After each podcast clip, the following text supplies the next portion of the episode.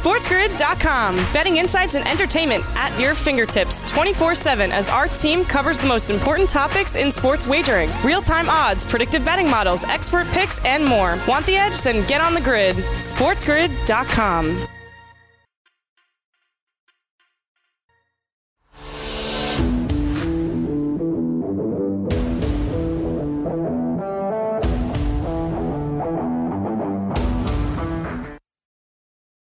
Welcome back in, everybody, right here to the early line, giving you the edge on Sports Grid. I'm Dane Martinez, known as statistician, and by my side, as usual, every weekday morning is my man Kevin Walsh as we put the fun in functional sports content. Kev, what a day in the association yesterday, right? And we talked about this yesterday.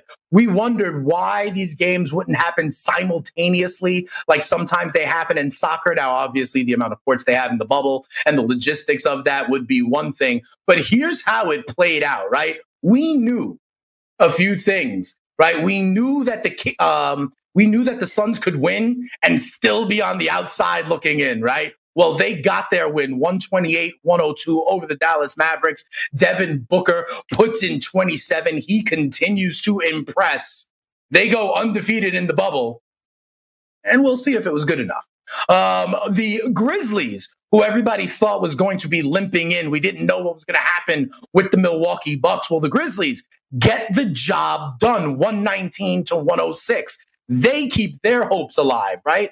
Then the next thing we were going to see were the Spurs. However, as we had discussed already, Kev, because the Grizzlies and the Suns had already won, that in essence rendered the Spurs game moot and the 22 season streak of the Spurs getting to the playoffs was ended. They didn't take care of business anyway, losing to the Jazz 118 112. And then that set the stage for the Portland Trailblazers, Kev, right? Because they were in the spot that I think the NBA wanted, right? So they win, they get in. They're the eighth seed, the catbird seat against Memphis in this play in over the weekend. If they lose, however, lost, however, Memphis then all of a sudden, even after they're limping, even after Jaren Jackson being out, even after everyone pouring on on them, they would have been the ninth seed. So there was jokes like the Phoenix Suns could have come out and started cheering like we see in March Madness in those regions. And Kev, what a game it was. Portland had it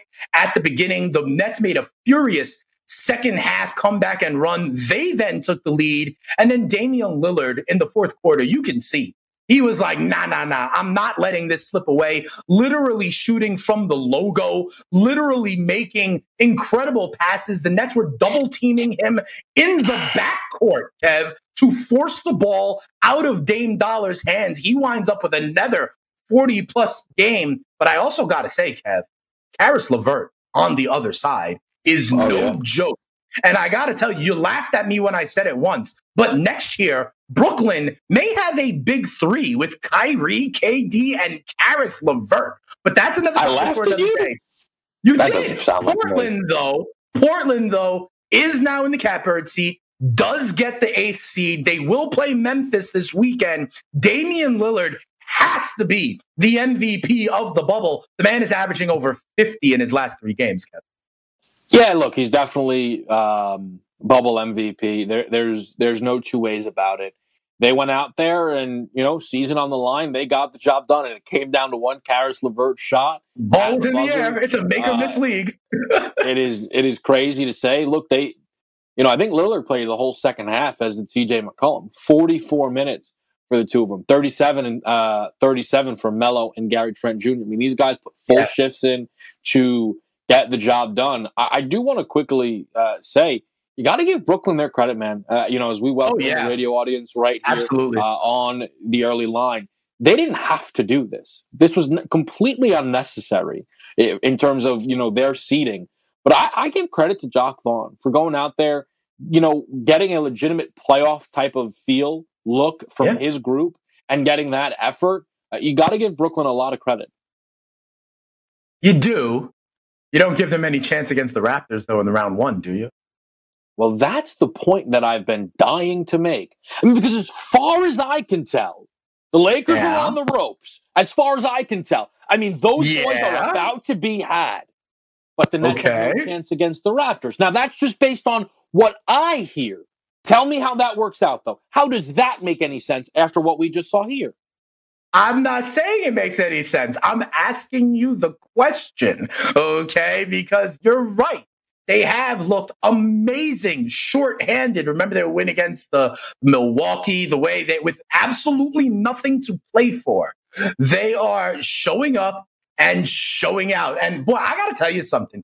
Caris LeVert, it, it, it it looks sloppy when he goes to the hole.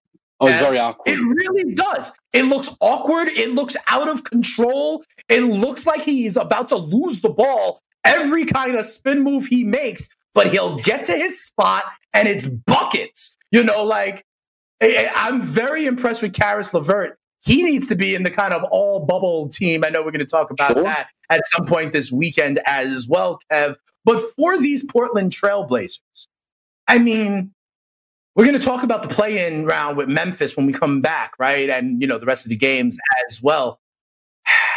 Are you on the train? Are you buying into Portland? I mean, they have all the ingredients. You have said also oh, no, this don't. Nurkic season they were a mid-level team. I know you don't like the defense though.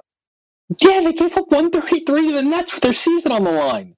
They gave up 131 to the Mavericks. Can they outscore people like like Houston wants to? Can they just go like in that way and just try to be like, okay, we'll beat you 137, 133?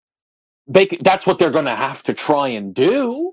That's what they're going to have to try and do. But when you come up against the potential, the number one seed in the West, it's just not that simple. This is awesome, but just in, he played 44 minutes against the Nets yeah. and they won by a point.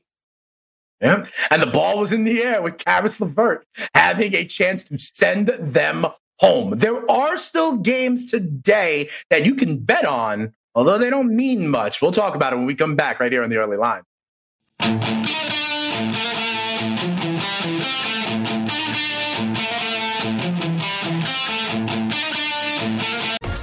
SportsGrid.com. Betting insights and entertainment at your fingertips 24 7 as our team covers the most important topics in sports wagering real time odds, predictive betting models, expert picks, and more. Want the edge? Then get on the grid. SportsGrid.com.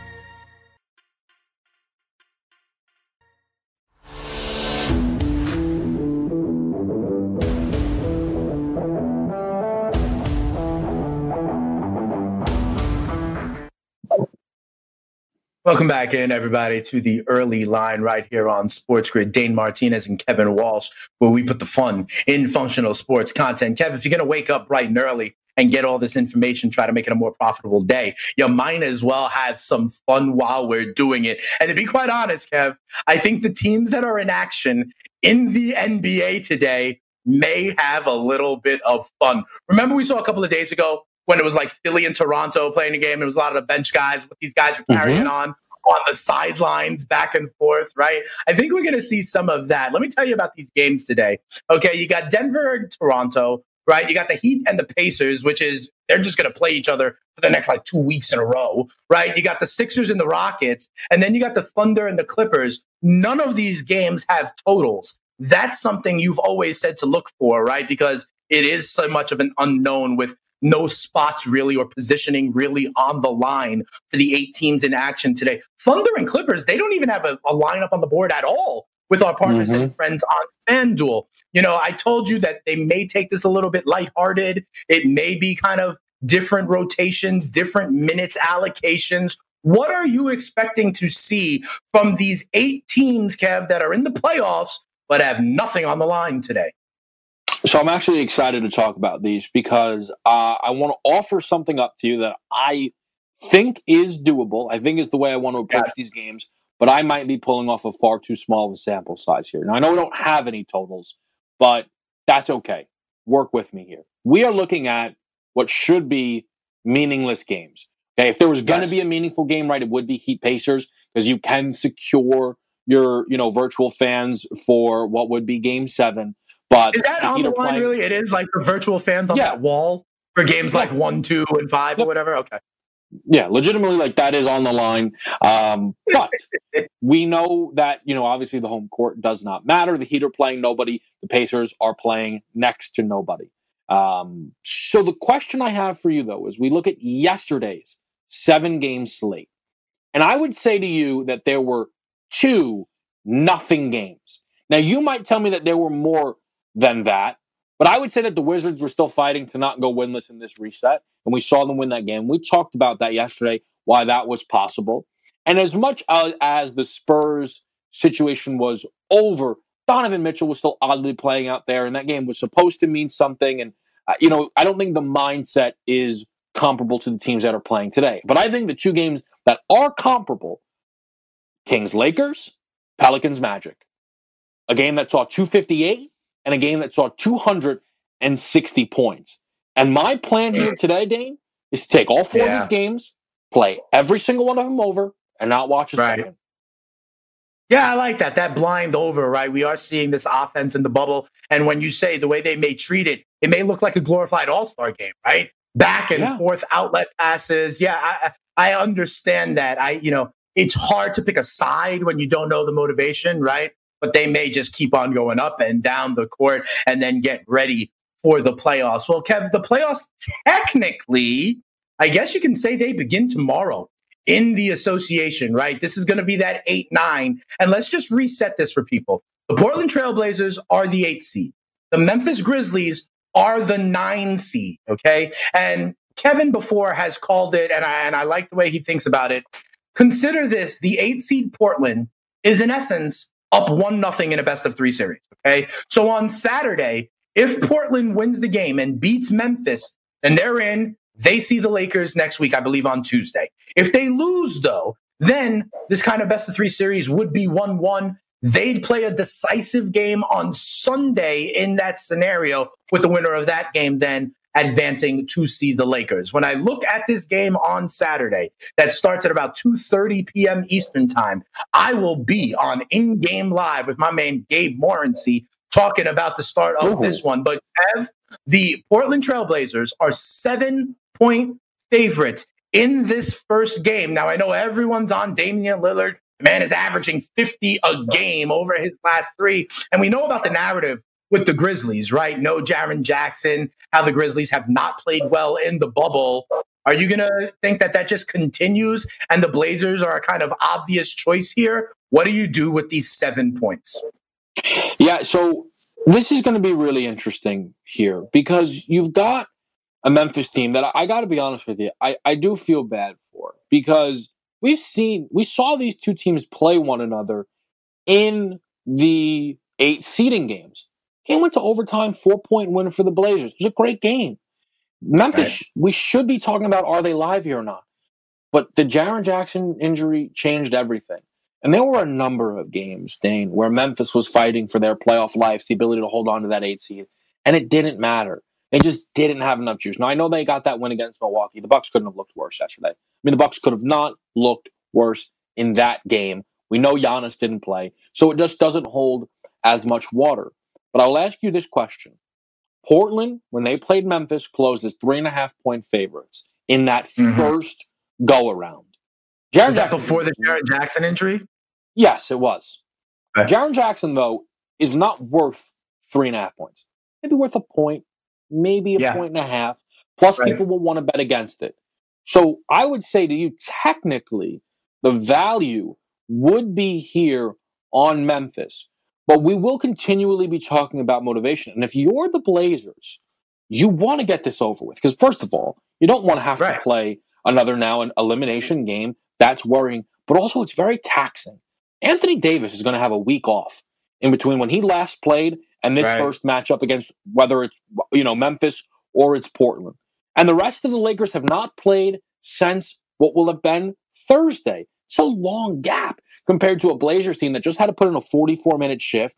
Will probably have to play their guys a full complement of minutes to get this job done here. And then maybe have to do it again. So I think we're looking at a Blazers team that should be incredibly motivated to get the job done. You know what I mean? Like, there's no like, yeah, oh, we've got two cracks here at this. Like, no, let's end this and let's end this now.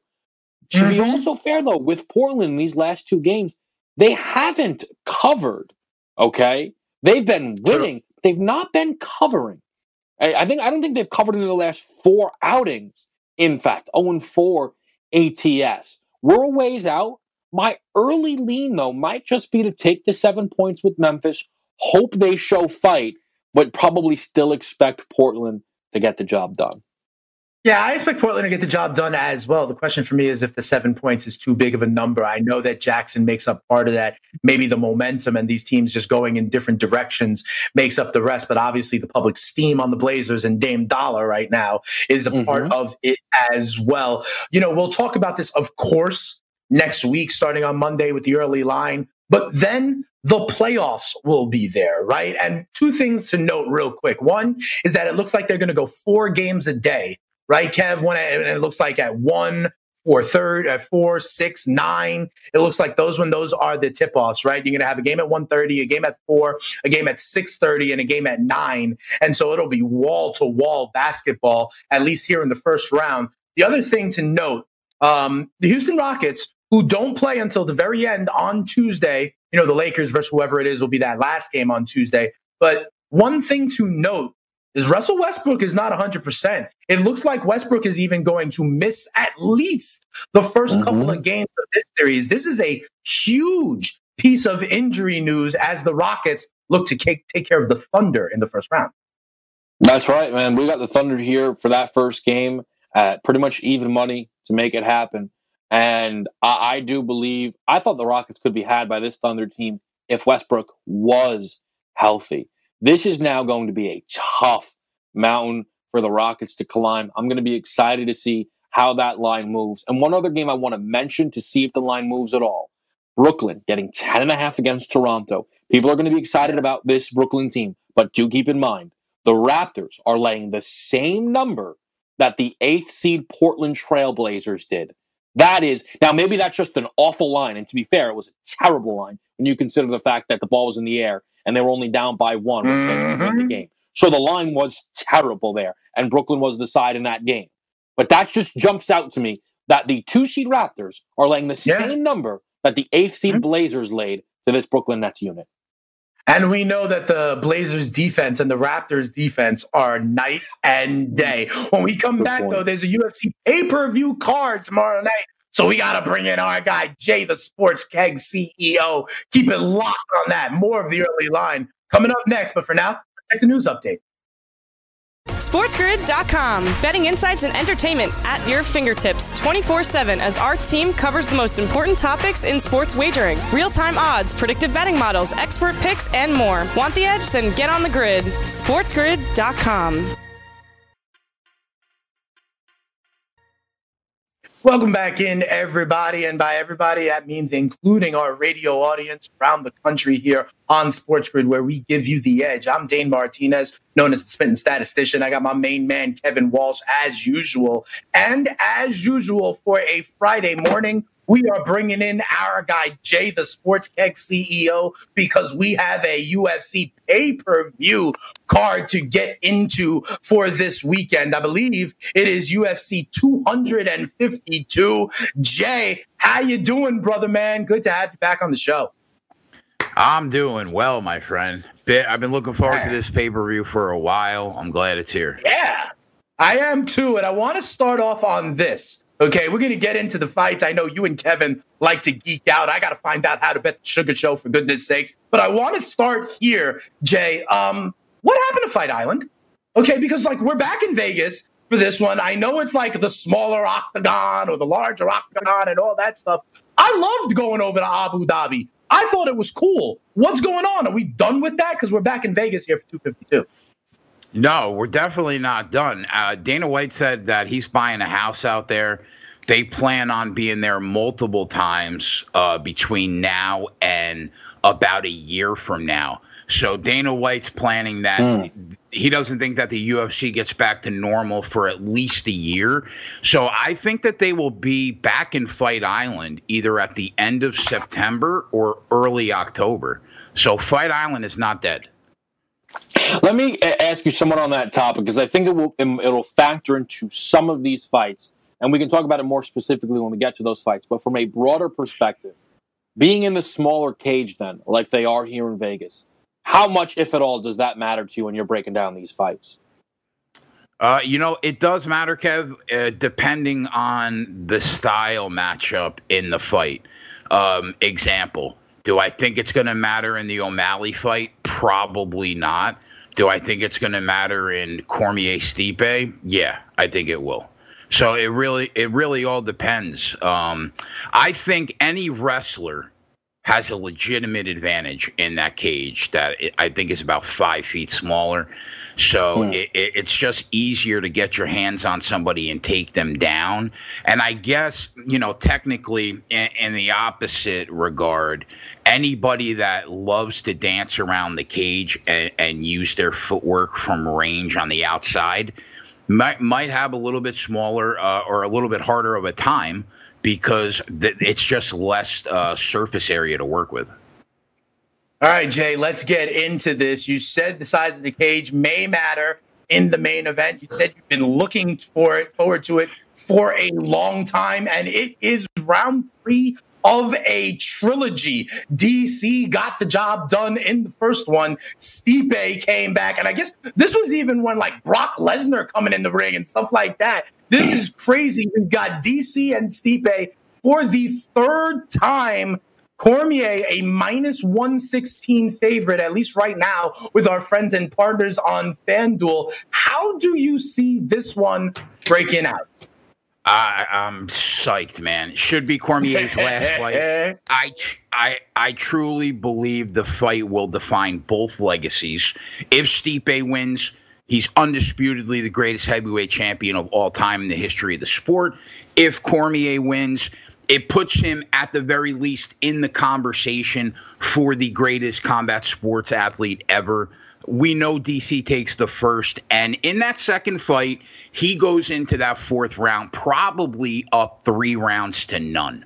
So that was before Miocic makes the adjustment in round four, right? In round four, he decides to start ripping the body. He throws that left hook to the body uh, 16 times and, and crumples them. They're in the smaller cage now. If I'm in Cormier's corner, I, I'm telling him, listen, man, you have to use the Olympic wrestling much more in this fight than in the first two. Now, Daniel Cormier has proven that he can hang on the feet with Stipe 100%. But I believe that since Cormier has the extra avenue to win this fight, he needs to take advantage of it. Now, Stipe has taken every opportunity um, that he's had in the octagon, aside from fighting Cormier. Stipe's gotten his opponent to the mat, except DC. And there's a reason for that. So, this is what I think. Biggest factor for Stipe is the chin. In the first fight, he comes in off the Ngannou fight six months prior. Cormier hits that button, pinpoint perfect. He drops him, right? Now, in the second fight, Stipe wore that damage much better because he had that one year layoff. And, and I, I think that Stipe's chin probably will not be affected again because he's had a long layoff. Now, on the flip side, there was also extenuating circumstances for Cormier. He had back surgery months before that second fight. He said that's mm-hmm. why he didn't lean on his wrestling much in that fight. Hmm. So now they both come in prepared, healthy. The smaller cage should matter for Cormier if he decides to chain takedown attempts and control the fight. So I think this is what I think, boys. I think it's so hard to call. I think I think it's so hard to call, okay? But the angle that I love in the fight is that I am very confident that we see 10 minutes in this fight. So fight to start round 3 is minus 160. And I really believe that there's value in that line based on everything we know from these two guys in the first two matchups. I'm throwing out that knockout in the first round in the first fight. I think we're going to probably see round three or four in this fight. I feel good about it. If you had to pin me down on a side, I guess mm. I, I have the slightest of leans to DC that that he just he he can hang with them on the feet if he decides to lean on that wrestling in the cage. If he wants to take him down, he's taking him down. There's nothing Stipe can do about it. So a slight lean to Cormier, and I will definitely have a bet on fight starts round three at minus 160. Hmm. Well, I'm very interested uh, here, Jay. I mean, th- this fight is awesome, right? We've been waiting for this trilogy. There's so much at stake for both of these guys. And, you know, we see the line at the FanDuel Sportsbook, minus 116 Cormier, minus 102 Stipe, right? Like, a lot of times high profile fights, but the line will tell you that one guy is massively favored over the other. And here we have what is almost a pick 'em. But you mentioned if you had to lean, you'd lean Cormier. And I feel like if I had to lean, I think I confidently might lean Cormier. Maybe I'm buying a little too much into what he's selling, but he's almost been laughing about the idea that they're going to be in this smaller cage, about what he's going to be able to do, and what his plan is in terms of wrestling. And Cormier feels very serious that this is going to be his last fight. And I don't think he's going to get lax. You mentioned he was up 3 0 going into the fourth round of that last fight. So, am I crazy to feel, though, that maybe there is value there on Cormier. I know Stipe is dangerous. I don't want to take anything away from Stipe. But because of what Cormier is saying and how he plans to attack this from a wrestling perspective, I don't know what Stipe is supposed to do to stop it. I 100% agree with you that there's value on on the side of Cormier. What nobody talks about is yes, he was up 3-0 in that second fight um, all on the feet. Didn't really take him down. I think, except possibly that first round for the last couple of minutes, he took him down. Coming off that back surgery, as somebody that's had five back surgeries, it's rough, Damn. man.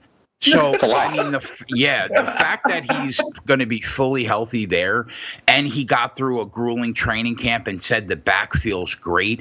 And then if you look at what the line was in the prior fights, the first fight Cormier's a plus two ten dog. The second fight, I think Cormier was a plus one seventy dog. And, and now here he sits at at like minus one ten.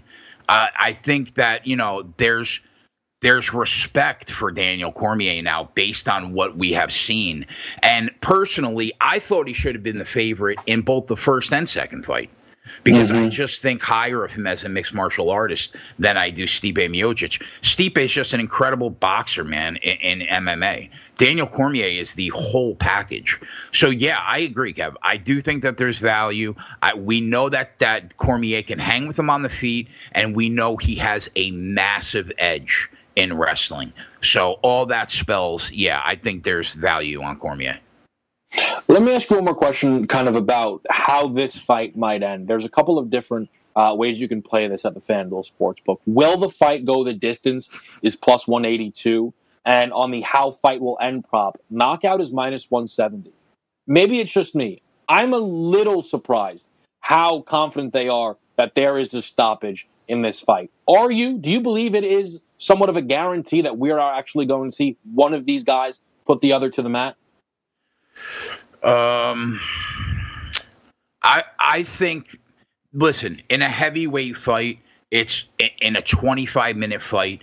It's really hard for one of these guys with the size that they are to not hit the button once and drop somebody when you have that much weight behind you. That being said, based on what we've seen, I do think that there is a chance, at the very least, that this can go 25 minutes. I mean, we were deep in round four, man, until Stipe decided to use that left hook. If I have one concern mm-hmm. about Cormier, I'll tell you this. It's it's his body seemed really soft when Steve, when Stipe started ripping those hooks into his mm-hmm. stomach and, and his and his liver. That made me a little nervous. Like, well, if he starts doing that from the jump, is Cormier in trouble? So that is my only question about DC in this fight. But yeah, I do. I thought, like I said, my favorite bet is fight starts round three. I think we're getting into round three and possibly four. And if that's the case, it could definitely go five. So plus 180. Um, yeah you know, normally in a five round heavyweight fight, that's probably like plus 300 or plus 400. Mm-hmm. So I do think they're giving some slight respect right. there to these guys. But uh, yeah, it could definitely go the distance. All right, here we go, Jay. That's a lot on Stipe and DC. We've got other fights we want to talk about. We're going to have to take a quick break. When we come back here on the early line, Jay, I need you to figure out how do I bet the Sugar Show? because I want to, but I can't at minus 290. We'll figure out how when we come back right here on the early line.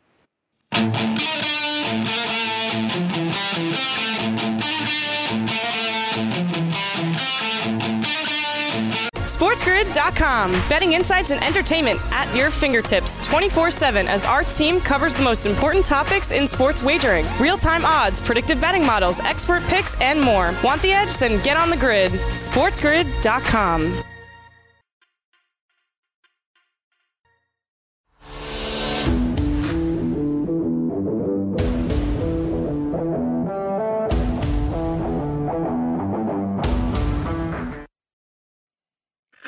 Welcome back in, everybody, to the early line right here on Sports Grid. Dane Martinez, known as the Spit Statistician, and Kevin Walsh, as we put the fun and functional sports content. And we are continue to be joined by our guy, Jay, the Sports Gag CEO, with pay per view UFC 252 on the horizon for tomorrow. So we talked about the main event, Jay. You know, we talked about DC. We talked about Stipe, a slight lean to DC, but you think that fight will get into the third round at minus 160. I'm going to click submit on that a little bit later on. But I want to ask you about this guy, Sean O'Malley, the Sugar Show. Kevin put me on to this guy a few fights ago, you know, and then with his knockout style and his hair, I'm all about it. I'm bought in. I'm all in, Jay. But you know I can't lay minus 290. And that's what it looks like he sits at now in what Kevin is telling me is going to be the toughest fight of his career so far against Marlon Vera. How do you see this one going? Am I crazy to want Sugar Show? And if so, how do I get it at a little bit less than minus 290? I mean, you guys could be co-presidents of the O'Malley fan club, bro. All right. So, Sean is it trouble for him though today? Is it trouble for him today? Tomorrow? the UFC must really love the kid, man. Third fight in five months yeah. for this kid. And, you know, for Dana White to give him a co main event spot in a pay per view tells you all you need to know about what he thinks about him. Sean O'Malley is one of those few fighters that when you watch there's something different about him in the cage. We've spoke about that early on when you would watch uh, Conor at Cage Warriors or the first couple fights in the UFC. You could just tell he was special, and I get that vibe. Now his striking is elite for somebody that's only 25 years old. His use of range is fantastic, and even though he has that slim frame, deceiving power, right? So he finally takes on a game opponent in Chito Vera. Certainly, I would say a step up in class for sure. Vera, we know, comes in off the Song Yadong loss, but I thought it was a really, really close fight, and you could have easily given that fight to Marlon Vera. So if you can say anything about Marlon Vera, it's the fact that he is a tough out. He's never been knocked out in his career, and he's a really scrappy step up mm. in class. Extremely well versed in Brazilian Jiu Jitsu, has the black belt. Um, he's had a ton of submissions inside the cage. I think Marlon Vera will be the first fighter in a while to drag O'Malley into the deeper waters. Do I think O'Malley wins the fight? Yes. However, I'm not laying the three dollars like you don't want to, right. right? So I think everybody's going to be looking for the discount, and they're probably going to take O'Malley by knockout because he's been a highlight reel. I think Sean O'Malley wins a dominant decision, and Marlon Vera mm. uh, survives. Now you can get Sean O'Malley at plus 195 on FanDuel by decision and I hmm. think that's the way to go, man. I, I do think he wins, but you know, Chito Vera's never been um, stopped in the UFC. He's a tough out. I think he can last 15 minutes.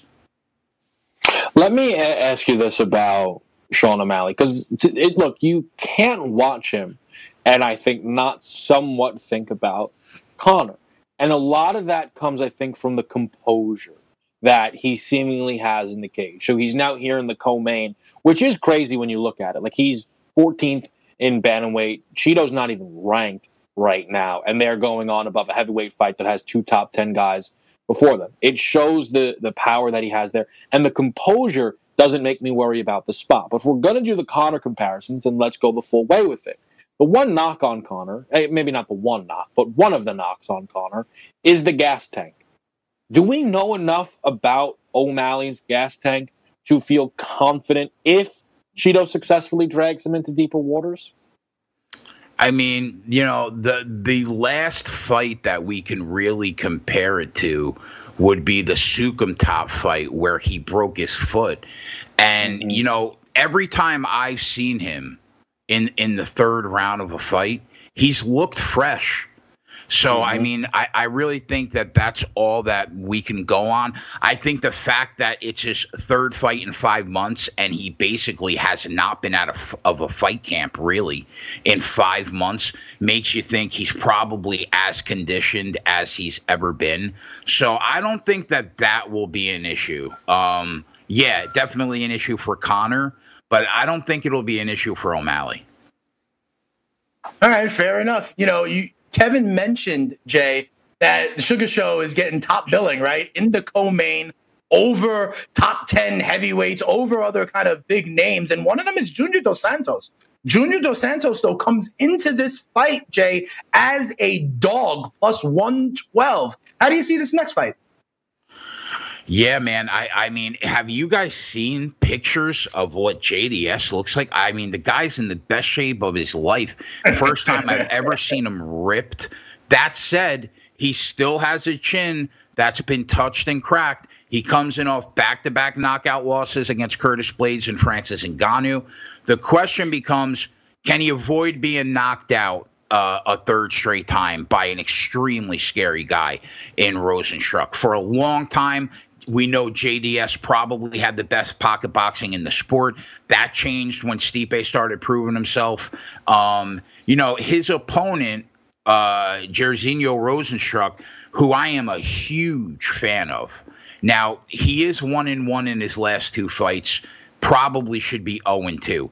He gets that last second win against Overeem when he lost every round, and then he hmm. gets embarrassed by Ngannou in 30 seconds. All that said, I love Rozenstruik. People don't realize how special of a kickboxer he was. You know, multiple world champions, like 67 and 8 as a kickboxer. He has the one punch power but these guys that have the one punch power, like him, like Derrick Lewis, they fall into the trap that all heavyweights fall into. They don't throw combinations, they don't throw volume because they're always looking for that kill shot. And if the kill shot comes, they win. And if it doesn't come, they probably lose a decision. I, I, I just think, you know, JDS is is at the is at the end of an extremely accomplished career. Rozenstruik, a really hungry guy, trying to make a name for himself and, and get back up into title contentions. I like him. Now, I thought the line was going to move towards Rozenstruik all week. It has not. It has done the opposite of what I thought. Mm-hmm. And I can only assume it's because J- JDS has the name recognition and Rozenstruik comes in off that loss against Ngannou. But my mm. money will be on Rozenstruik. I like him in this mm. spot. I think he gets it done. I I kind of want to actually take this fight to somewhat pull us back to the main event, if I may, because every time I feel like I look through the, these heavyweight fights, knocked out by Ngannou, knocked out by Ngannou, like what he did to Rozenstruik was ridiculous, right?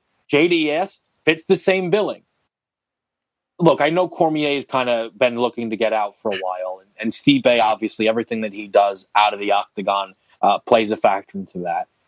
Do you think that they're a part of the reason that these two might want to hang it up is because they don't want to get into a ring with Francis? And if either one of them is around after this fight, you'd think the next fight is Francis.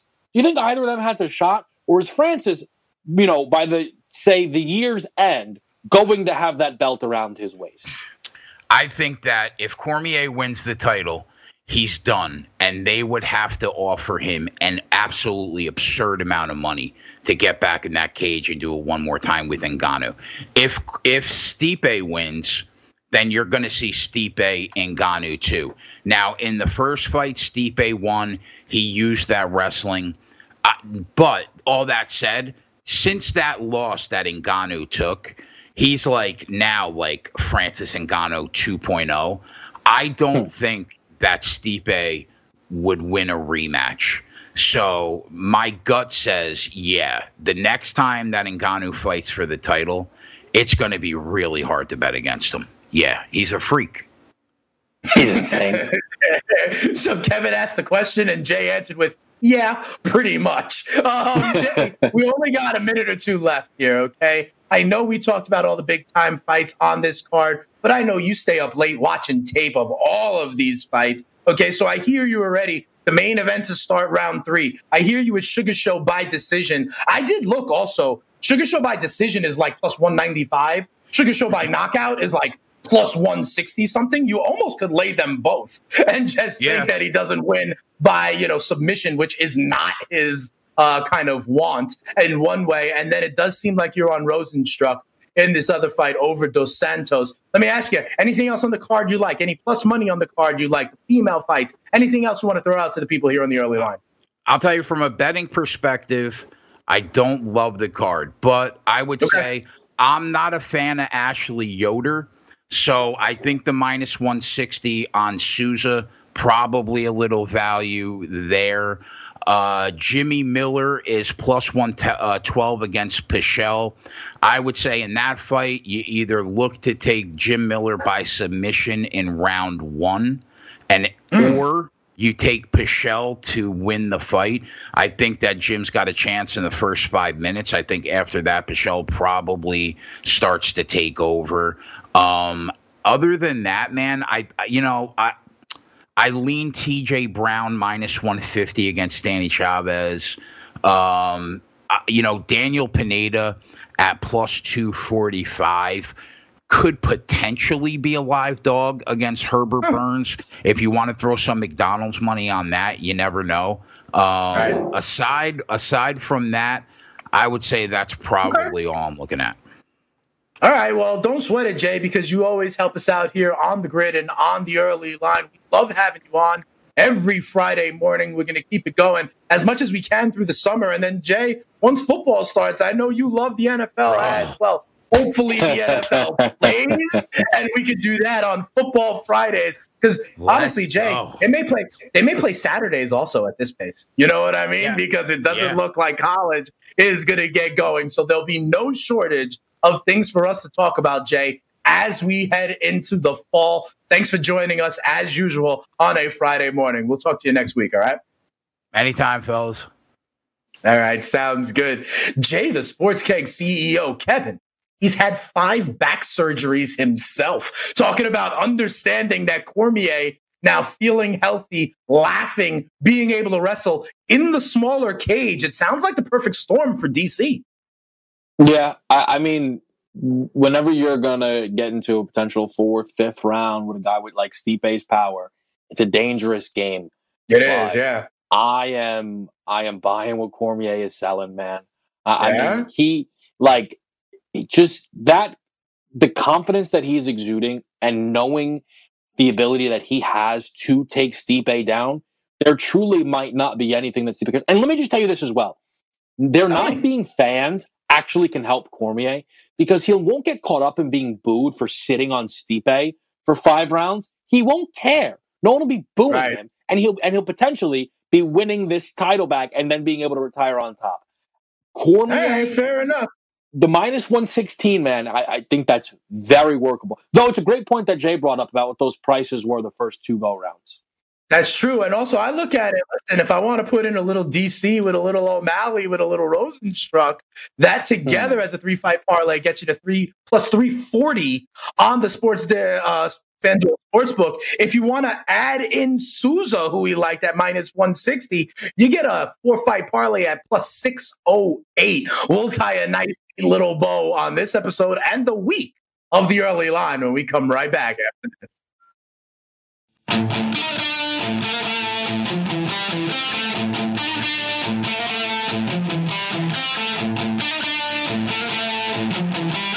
SportsGrid.com. Betting insights and entertainment at your fingertips 24 7 as our team covers the most important topics in sports wagering real time odds, predictive betting models, expert picks, and more. Want the edge? Then get on the grid. SportsGrid.com.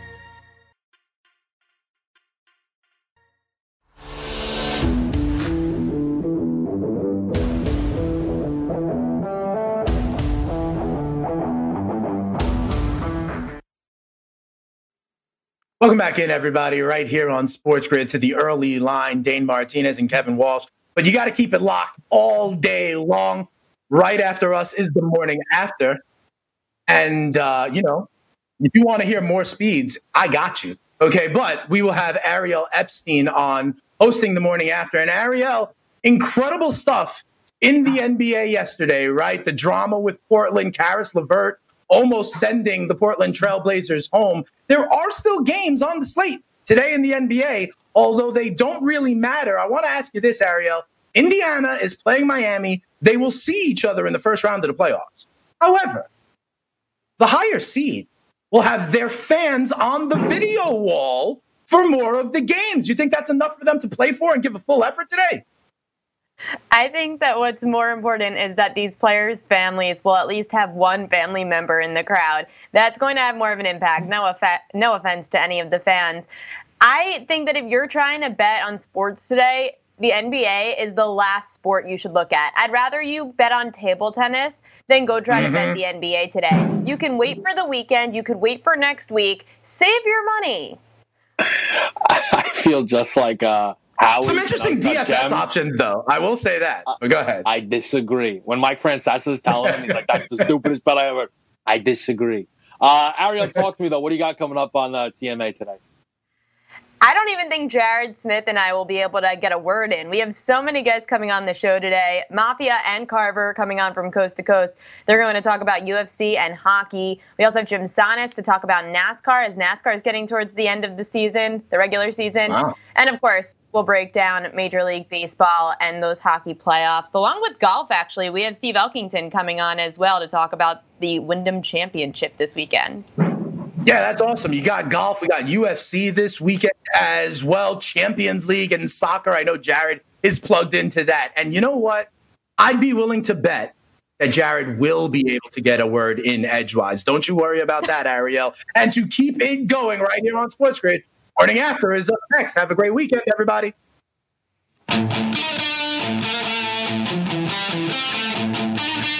SportsGrid.com. Betting insights and entertainment at your fingertips 24 7 as our team covers the most important topics in sports wagering real time odds, predictive betting models, expert picks, and more. Want the edge? Then get on the grid. SportsGrid.com.